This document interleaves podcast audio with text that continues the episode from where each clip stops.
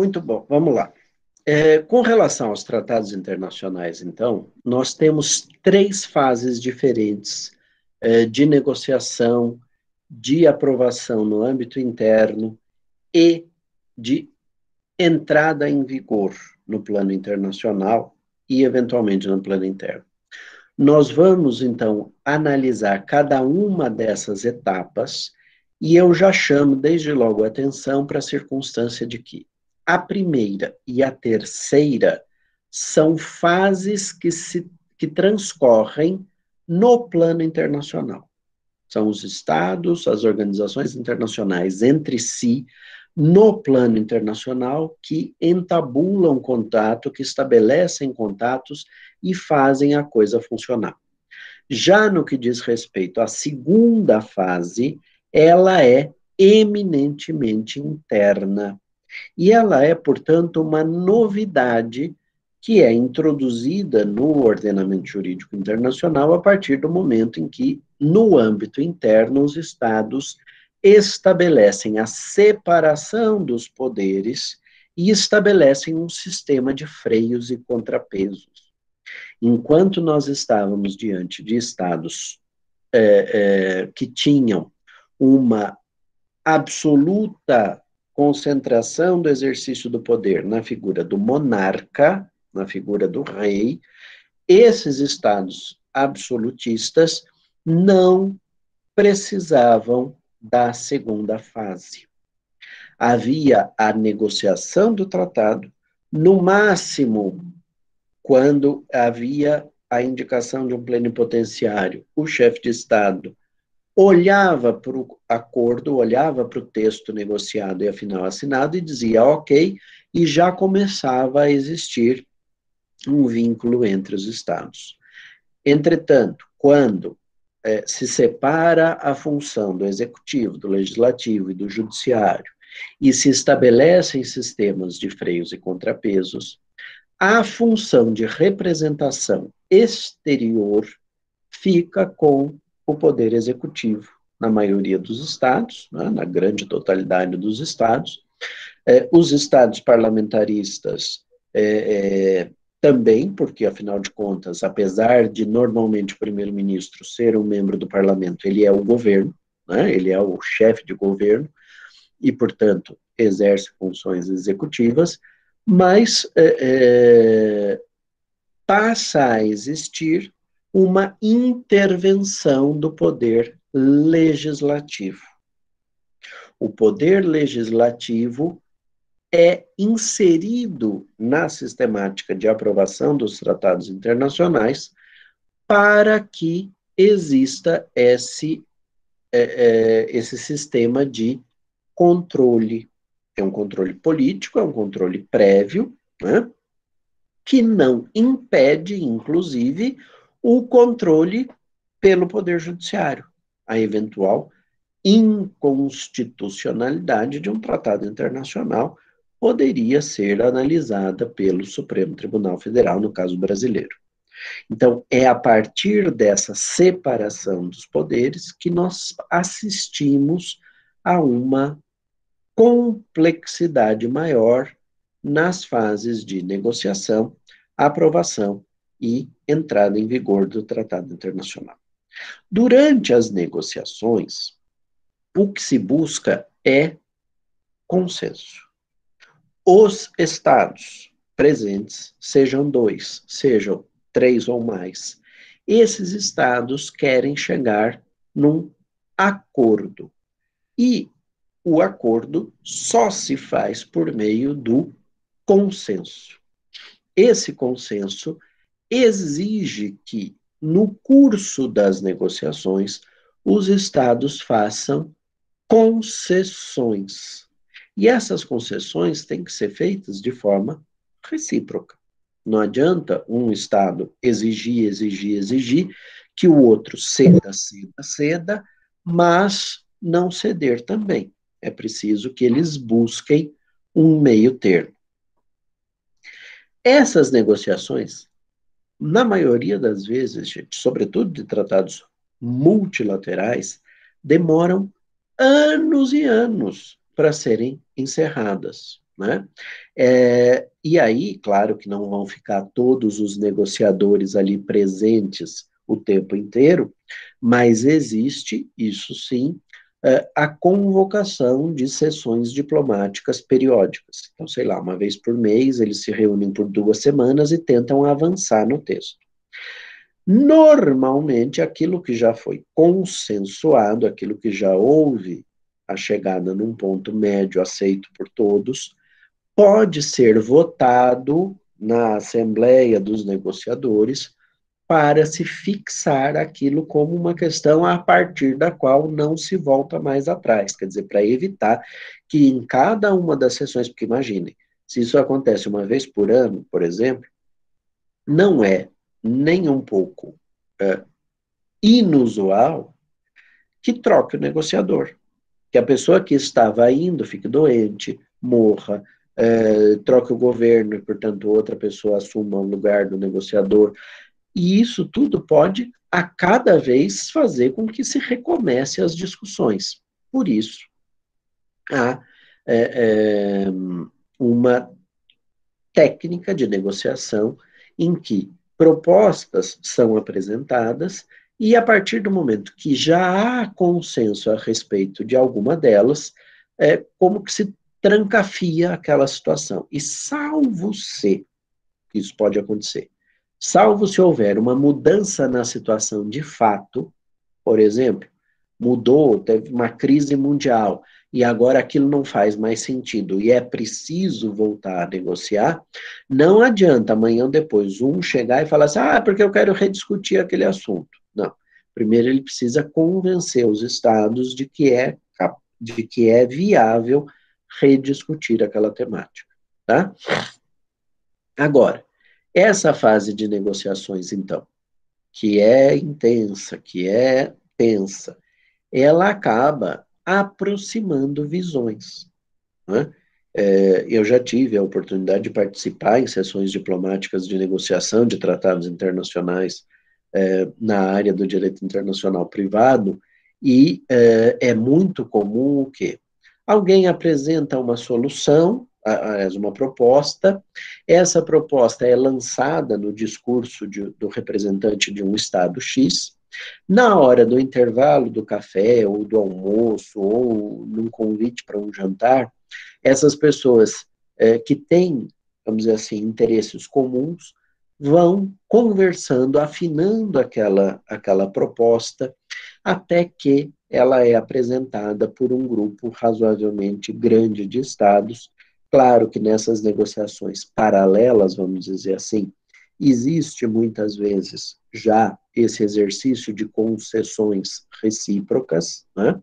e os estados, então, se colocam numa posição é, de chegarem a uma negociação que possa ser aceita por todos.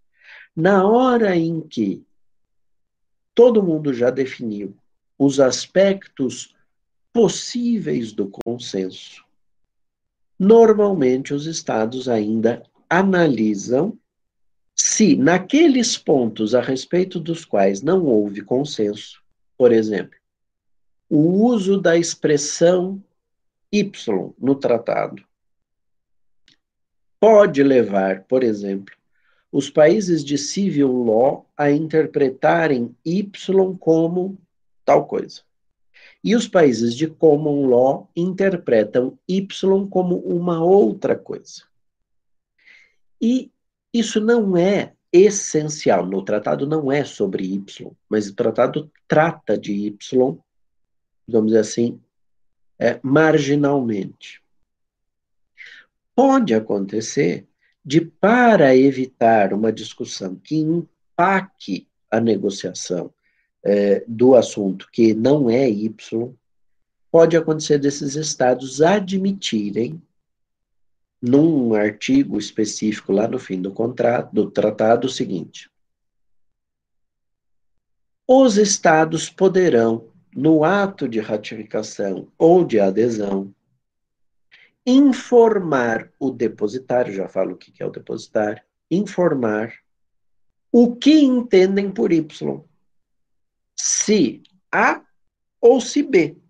Né? Então, você já dá as duas interpretações possíveis para Y e deixa os estados livres para indicarem o que, que eles entendem por Y. Se é entendimento 1 ou se é entendimento 2, entendimento A ou B. E com isso você garante a continuidade das negociações e, eventualmente, a chegada é, numa é, certa, num, num, num consenso que permita o encerramento das negociações. Outra coisa que pode acontecer é um grupo de estados, ou um ou dois estados, dizerem o seguinte: com essa disposição, com o artigo 58 do tratado, eu serei impedido de ratificar. Por exemplo, porque eu sei já de antemão que o artigo 58 vai ser considerado pelo Supremo Tribunal Federal como inconstitucional. Ou que eu sei que o meu legislativo não vai jamais admitir aquela regra do 58. Se isso não for essencial para o tratado, pode acontecer também do tratado admitir lá no artigo, nos artigos finais, dizer assim, os estados que desejarem poderão reservar a aplicação do artigo 58. Então, se o Brasil disse, olha, com o artigo 58 do jeito que está, eu não vou poder ratificar o tratado, mas os outros estados querem que o Brasil faça parte. Querem, na essência, que o Brasil faça parte. Eles podem consentir, eles podem caminhar no consenso, não para tirar o 58, porque para eles é importante, mas para deixar o Brasil reservar-se à não aplicação do artigo 58. Então, o Brasil pode ratificar com reserva do artigo 58. Tá?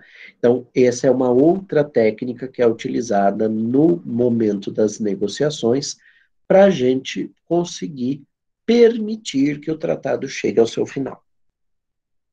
Terminou? Está todo mundo de acordo? Aquele é o texto possível, não é o melhor texto do mundo, gente. É impossível chegar numa negociação multilateral e mesmo bilateral no melhor texto possível para os interesses de todos os estados.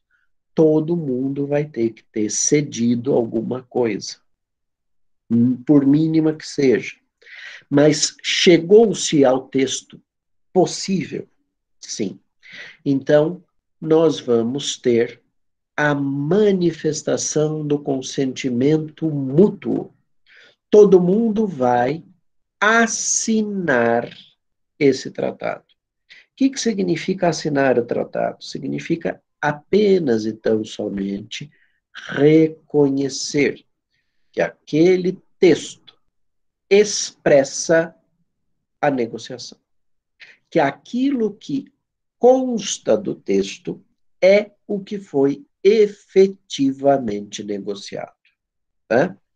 Ele reconhece aquele texto como sendo o fruto das negociações. E por isso a assinatura por si só não obriga no âmbito do direito internacional, ela não produz outros efeitos que não o de dizer. Eu reconheço que esse foi o texto que nós negociamos. Às vezes, na manifestação dessa concordância, pode acontecer um vício do consentimento, eu já mencionei isso na primeira parte da aula. Pode acontecer de ter havido erro, dolo, coação, corrupção do agente que foi é, assinar, e isso pode tornar nulo o tratado. Se o tratado é bilateral, a nulidade é absoluta não vai valer para mim, para que, que tem a outra parte. Né? Se o tratado é multilateral, a assinatura daquele Estado pode ser vista como nula, dependendo da extensão do erro, do dolo, da coação, pode é, haver um, um efeito mais genérico. Tá? A Convenção é, sobre, de Viena sobre Direito dos Tratados, aquela convenção de 1969 que eu mencionei para vocês, que o Brasil ratificou muito tempo depois, já agora, nesse século, há poucos anos atrás, e, portanto, nos obriga internacionalmente, ela dispõe que a interpretação dos tratados deve se dar de acordo com um sentido comum. Ou seja, a convenção, o tratado, o texto negociado de, deverá ter uma interpretação autônoma. Eu não posso querer interpretar, por exemplo, casamento de acordo com os padrões do direito brasileiro. Eu preciso entender o que naquela convenção significa casamento. Por isso é muito comum que tratados tragam alguns dispositivos de que dizem assim, que digam assim: entende-se nos termos deste tratado por casamento, tal coisa, por união estável, tal coisa, união registrada, tal coisa, união não sei o quê, tal outra coisa, tá? É comum que isso aconteça justamente para se dar aquele conceito que é comum, o sentido que é comum para todos, tá? E evitando-se, então, que os estados cheguem amanhã ou depois e digam assim: ah, não, pera um pouquinho, para mim casamento é só tal coisa, não inclui outras coisas. Se o sentido comum nas negociações foi de incluir essa tal coisa como sendo casamento, sinto muito, vai ser casamento, tá? Claro que esses tratados podem ser interpretados de maneira histórico-evolutiva, pode ser que a comunidade internacional tenha evoluído num certo sentido, e por isso não há necessidade de assinar um novo tratado sobre o mesmo assunto, mas uma simples adequação histórica. Mas isso vai depender das circunstâncias e das condições, e quem vai interpretar é quem vai aplicar o tratado. No limite, se o Brasil disser, ah, eu interpreto assim, os outros estados não concordarem com a interpretação brasileira, isso pode levar a um litígio que possa ser submetido, por exemplo, à Corte Internacional de Justiça ou a um uh, tribunal arbitral, e aí a última palavra estará com esses órgãos para dizerem se houve aquela evolução histórico-evolutiva, né, aquela evolução histórica ou aquela é, é, mudança teleológica, que também às vezes pode acontecer, quer dizer, o sentido daquilo que é o objeto do tratado mudou, é, tudo isso vai depender do que os tribunais ou as cortes arbitrais disserem dali para frente, tá? É, Normalmente, os tratados têm uma parte final, chama das disposições finais, onde se diz algumas coisas muito relevantes e que normalmente são comuns a todos os tratados internacionais. A primeira delas, eu já mencionei, é se o tratado admite reserva, e aí precisa dizer, ele admite reserva dos artigos 19, 32 e 58, ou só dos 58, ou não admite reservas se ele admite ressalvas interpretativas, se a, se a expressão Y pode ser interpretada da forma 1 ou da forma 2, né? O tratado também vai dizer é, se outros estados, nessas disposições finais, outros estados que não negociaram, podem pedir para participar. Se o tratado está aberto a adesão de outros estados. Tá? É, ou pode também, e, e, ou se não, ele pode dizer assim, não, esse tratado não está aberto à adesão de estados terceiros. Então, só quem negociou é que vai poder participar, os outros não poderão. Tudo vai depender do quê? Do que as partes quiseram. Nessas disposições finais e transitórias, aliás, finais, transitórias, às vezes pode, pode ter, mas é muito raro. Nas disposições finais, ainda vai estar descrito quando o tratado entrará em vigor. Mas isso eu vou deixar para falar lá na terceira fase, que é justamente a fase de entrada em vigência é, do tratado internacional.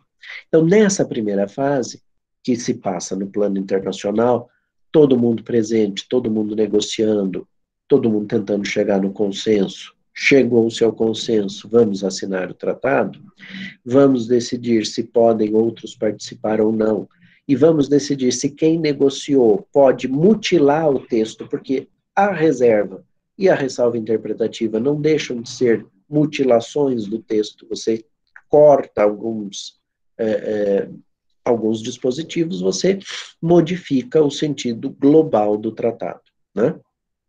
Feito isso, todos os estados dizem muito bem, passar bem, agora eu preciso fazer a lição de casa, né? E eles se voltam para o plano interno, vão olhar para dentro dos seus ordenamentos e vão pleitear a aprovação do tratado internacional.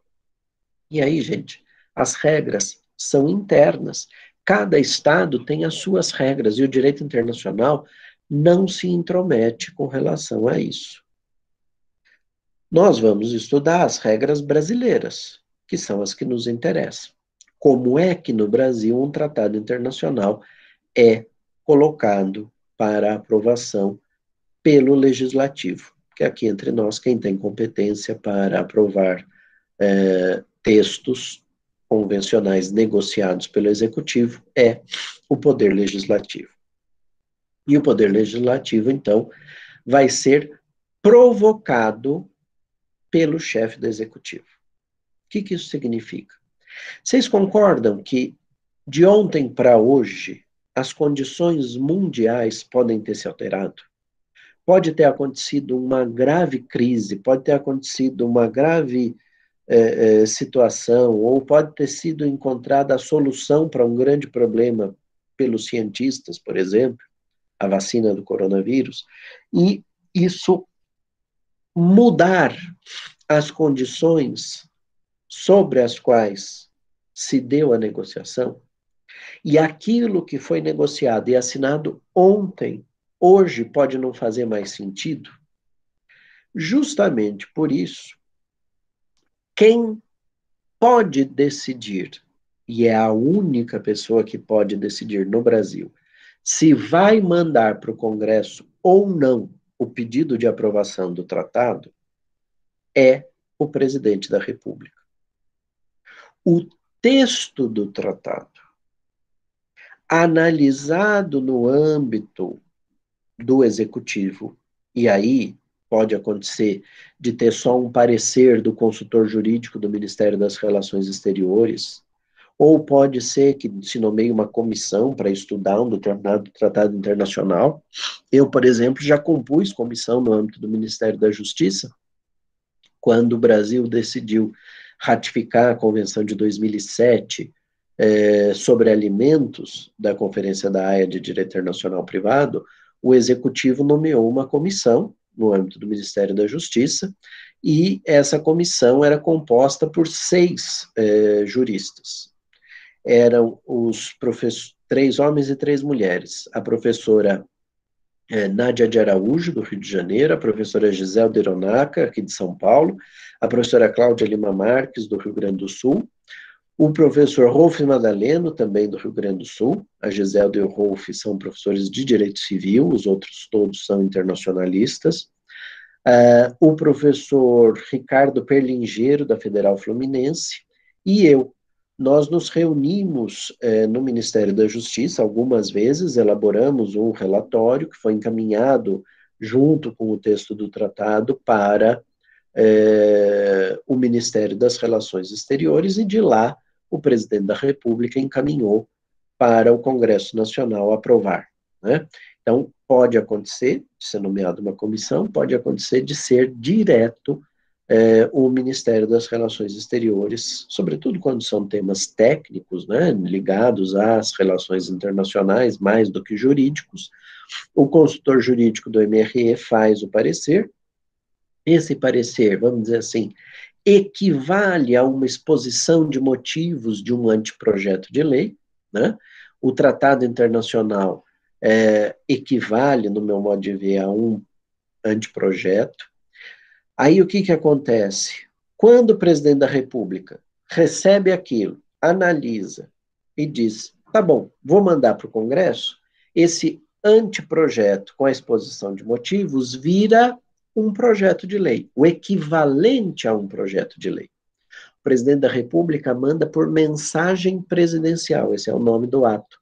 Ele elabora uma mensagem presidencial em que ele solicita ao Congresso Nacional autorização para ratificar, se houve assinatura, ele vai só ratificar, confirmar a vontade brasileira, ou para aderir, a adesão se dá quando não houve a negociação pelo Estado, ao tratado internacional.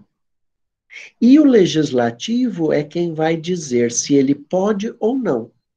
Se o legislativo disser não, não autorizo, ele não poderá mais fazê-lo.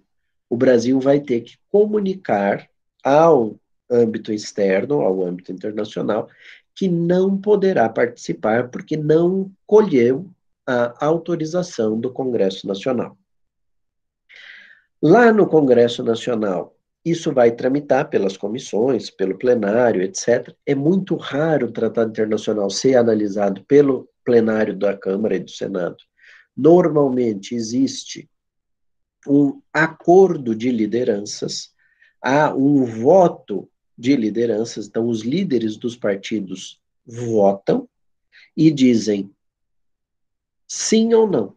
E aí o presidente da casa pondera o voto. Se eu sou líder de um partido que tem 80 deputados, o meu voto vale 80. Né? E ele soma e diz: está aprovado, não está aprovado. Quando não é aprovado, comunica-se ao executivo, diz: olha, você não vai poder ratificar.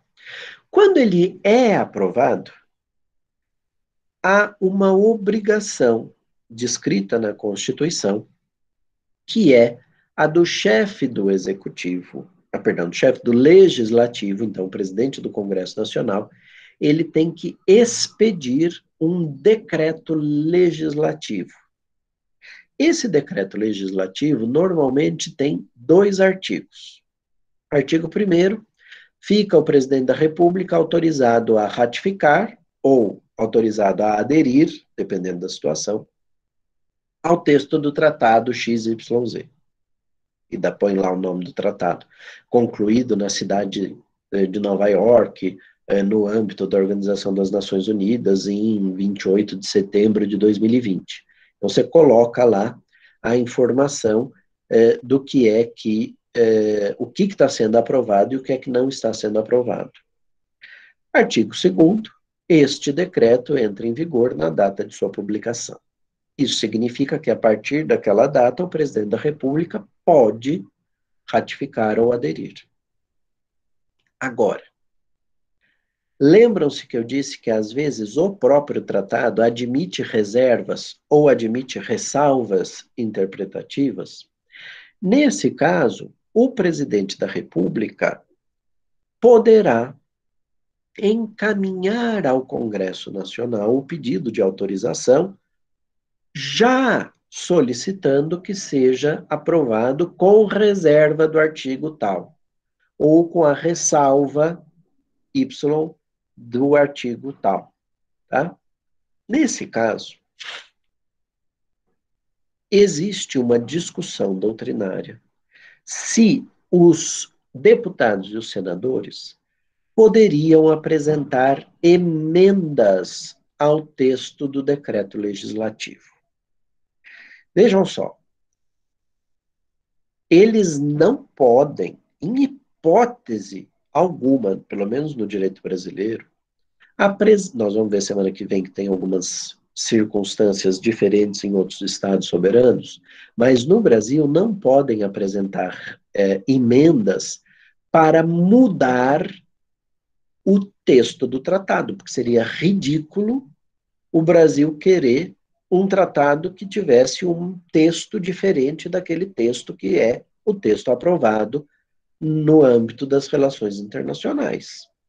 Então, o máximo que poderia acontecer, o máximo que poderia acontecer, é que esse encaminhamento, que como a gente viu, é exclusivo do presidente da República, ter sido um encaminhamento sem reservas ou sem ressalvas, ou ter sido um encaminhamento com reservas e com, ou com ressalvas, e no legislativo, algum deputado ou senador apresentar uma emenda para determinar que a ratificação seja com reserva. Se o presidente não pediu, ele pode dizer: não, eu quero que seja com reserva. Ou, se o presidente pediu a reserva, a apresentação de uma emenda para excluir a reserva. Por que, que essa discussão existe? Porque esse seria um exemplo de reserva ou de ressalva interpretativa autorizado pela comunidade internacional, portanto, não está mexendo na essência do tratado, o tratado continua sendo o mesmo, só que ele próprio admitiu essa reserva essa ressalva. E, por outro lado, quem pode o mais, em tese, pode o menos. O que, que isso significa? Se os deputados podem impedir a reserva, a, a ratificação ou a adesão, podem não autorizar o executivo, por que, que eles não poderiam autorizar em parte? Desde que o tratado admita a reserva, que não pode o, o legislativo falar assim, ah, eu quero reservar o do artigo 24 ao artigo 28 da convenção, e a convenção lá no fim diz, esse tratado não admite reservas, aí não faz sentido.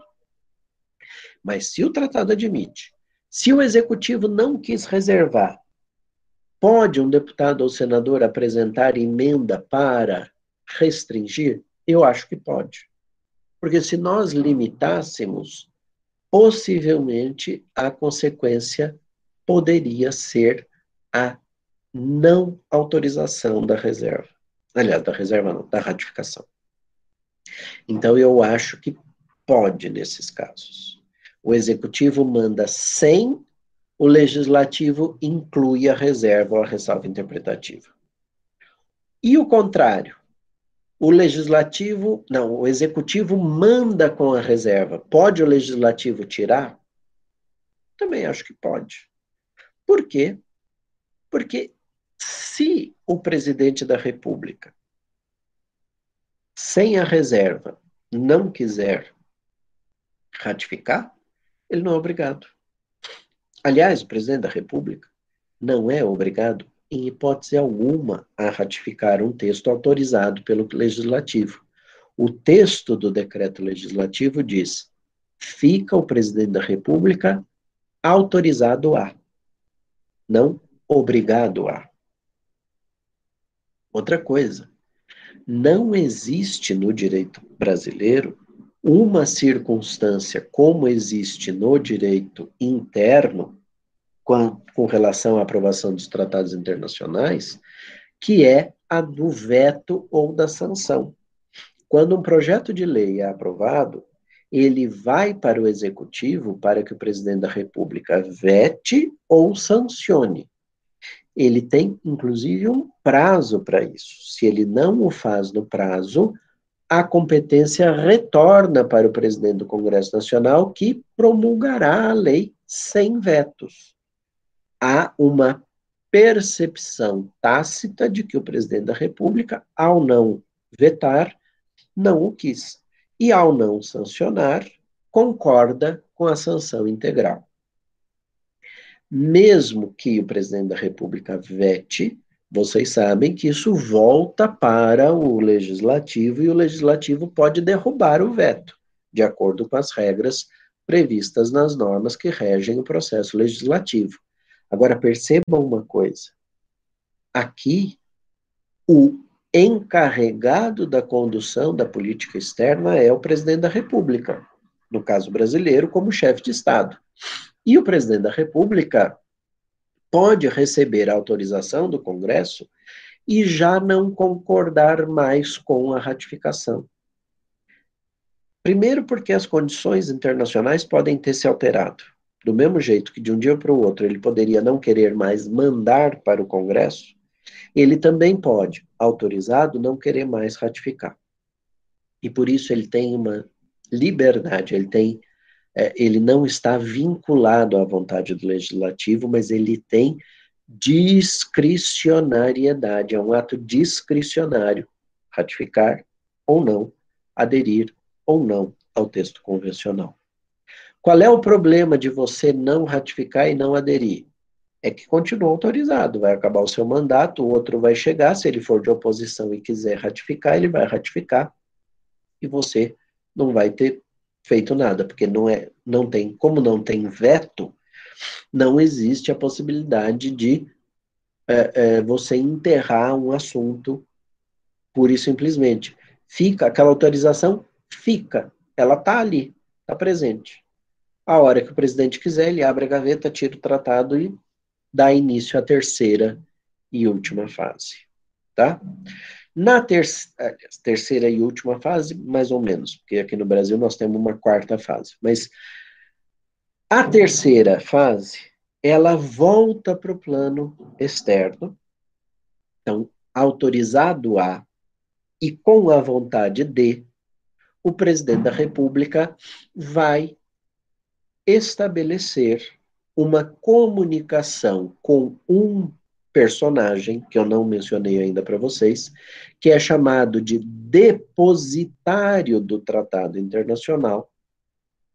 O depositário do Tratado Internacional é uma autoridade indicada pelos Estados durante a negociação, ele está lá nas disposições finais.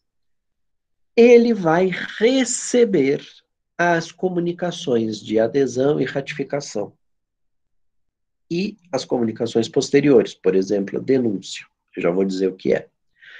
Nesse caso, o tratado internacional, é, que é comunicado por meio da, do depósito do instrumento de ratificação ou de adesão, por isso que ele chama depositário, ele está ali como fiel guardião do texto do tratado originário e também das cartas de ratificação ou de adesão, ele vai contabilizar essas cartas de adesão ou de ratificação. A Carta da ONU, no artigo 102, menciona que para que um, um tratado qualquer possa ser invocado perante um órgão das Nações Unidas, Corte Internacional de Justiça, por exemplo, é essencial que esse tratado esteja registrado na Secretaria-Geral da ONU. Para quê? Para que a ONU saiba, conheça as normas que existem. Esse registro posterior, que é essencial para poder invocar no âmbito da ONU, faz com que a praxe internacional, desde 45, seja a de indicar como depositário do Tratado Internacional o secretário-geral da ONU. Já que vai ter que registrar lá, já deixa ele como depositário. Não é obrigatório, por exemplo, as convenções da AIA de Direito Internacional Privado não indicam o secretário-geral da ONU. O depositário das convenções da AIA normalmente é o ministro das Relações Exteriores dos Países Baixos, por tradição depois se registra lá no âmbito da ONU. Mas é, é muito comum vocês verem os tratados, mesmo quando assinados em outras organizações internacionais, ou mesmo quando bilaterais, indicarem como depositário o secretário-geral da ONU, tá? Os acordos bilaterais, às vezes, nem depositário tem, tá? Porque a entrada em vigor se dá com a troca de notas. O Brasil manda para a Argentina, assinado, né, ratificado, e a Argentina, que obteve autorização depois, troca a nota e diz: Olha, eu também estou é, vinculado. E aí os dois já sabem que é, é, o tratado vai poder entrar em vigor. E quando é que o tratado entra em vigor? Internacional, ele entra em vigor de acordo com a regra prevista nas disposições finais. O que, que isso significa? Normalmente, o texto é mais ou menos o seguinte: este tratado entrará em vigor X dias, 90 dias, 100 dias, 1.200 dias, quantos dias quiser. Ou, Este tratado entrará em vigor no primeiro dia do ano seguinte ao. Então, no dia 1 de janeiro de 2021, por exemplo, se em 2020 acontecer a condição, ele entrará em vigor. Daí, tanto faz se depositaram o enésimo instrumento de ratificação é, no dia 2 de janeiro ou no dia 31 de dezembro, dia 1 de janeiro do ano seguinte, ele entrará em vigor. Porque o que diz normalmente é: esse tratado entrará em vigor X dias depois do depósito do enésimo instrumento de ratificação. N é uma variável, tanto quanto X, é, pode ser o décimo, o vigésimo, o trigésimo, o centésimo, por isso que eu falo enésimo, quer dizer, vai ver quantos instrumentos de ratificação precisam ser depositados para que o tratado comece a vigorar. É muito comum a indicação de um número, porque não pode o tratado vigorar só para mim. Né? Se eu, Estado brasileiro, fui o primeiro a ratificar, seria ridículo imaginar que ele está é, é, em vigor só para mim, porque ele, ele estabelece direitos e deveres. Né? É preciso que pelo menos mais um Estado esteja presente. Mas muitas vezes os, o número indicado é um número razoavelmente maior do que dois. Por exemplo, se 20 Estados negociaram, pode acontecer de dizer, depois do depósito do quinto ou do sexto instrumento de ratificação. Já é um número razoável de Estados negociadores que ratificaram. E aí você conta os X dias, ou no primeiro dia do ano seguinte, você dá vigor internacional. Há uma outra regra para quem entrar depois. Depois que o tratado já está em vigor, normalmente diz lá, para os estados que, que depositarem o seu instrumento de ratificação ou de adesão depois dessa data, é, o tratado entrará em vigor X dias depois do depósito do instrumento de ratificação ou de adesão, tá? Então, tudo isso vai depender do que estiver explicitado no tratado internacional. A partir do momento que ele está em vigor internacional, os estados que o ratificaram estão obrigados a observar essas regras, observância essa que independe do que dispõe o ordenamento jurídico interno. Essa regra está no artigo 27 da Convenção de Viena sobre Direito dos Tratados, de 69. Entretanto, aqui no Brasil, há uma exigência que não está escrita explicitamente na Constituição, mas decorre do princípio da publicidade, que é a exigência de se publicar um decreto executivo. Esse decreto executivo diz, é, fica, ou, ou é, normalmente ele diz assim, uh, tendo havido o depósito do instrumento de ratificação ou de adesão da convenção número tal, apensa este decreto, o presidente da República comunica que o mesmo entrará em vigor na data de sua publicação, por exemplo.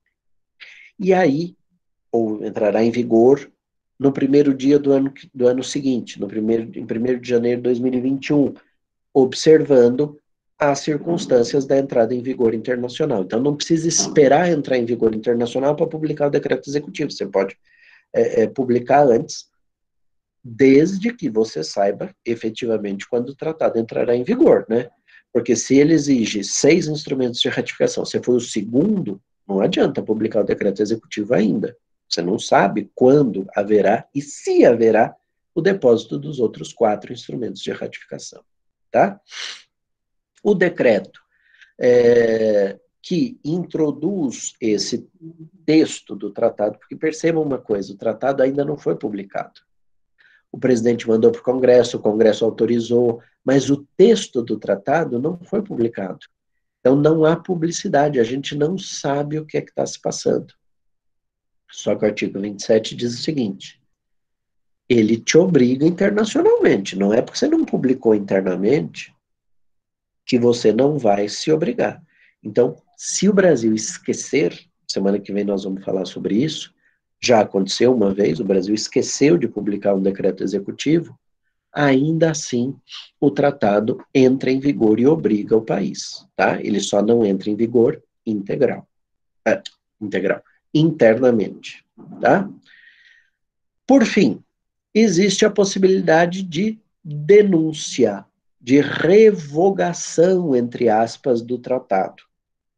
Quando um Estado ou uma organização internacional não quer mais se obrigar a cumprir aquilo que o tratado determina, ele pode denunciar o tratado.